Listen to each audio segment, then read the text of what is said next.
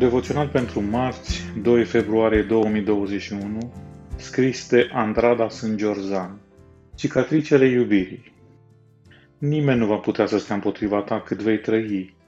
Eu voi fi cu tine cum am fost cu Moise, nu te voi lăsa, nici nu te voi părăsi.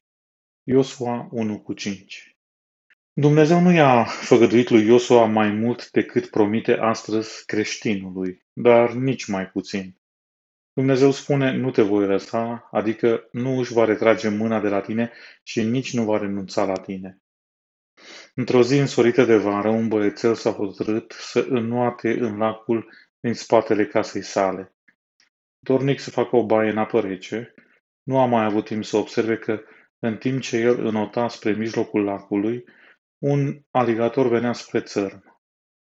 În tot acest timp, Mama care privea îngrozită pe fereastră ce se întâmplă, a ieșit rapid afară și a început să îl strige pe băiat, spunându-i să se întoarcă. Acesta a ascultat-o, dar a fost prea târziu. Chiar în momentul în care mama lui l-a prins de mâini pentru a-l scoate din apă, crocodilul l-a apucat de picior. Între cei doi a început o adevărată bătălie.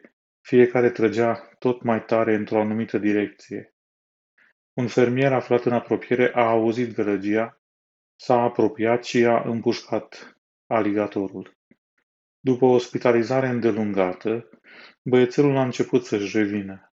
Picioarele sale erau pline de cicatrici făcute de animalul feroce, iar pe mâini avea urmele unor răni adânci făcute de unghiile mamei în efortul ei de a-și salva fiul.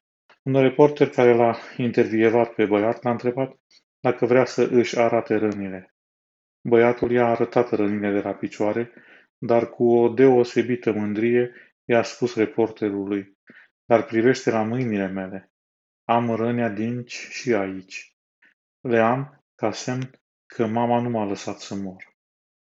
Și în viața noastră se dă o luptă continuă. Pe de o parte e Dumnezeu care ne trage cu putere spre El, iar pe cealaltă parte e satana care încearcă și el să ne câștige.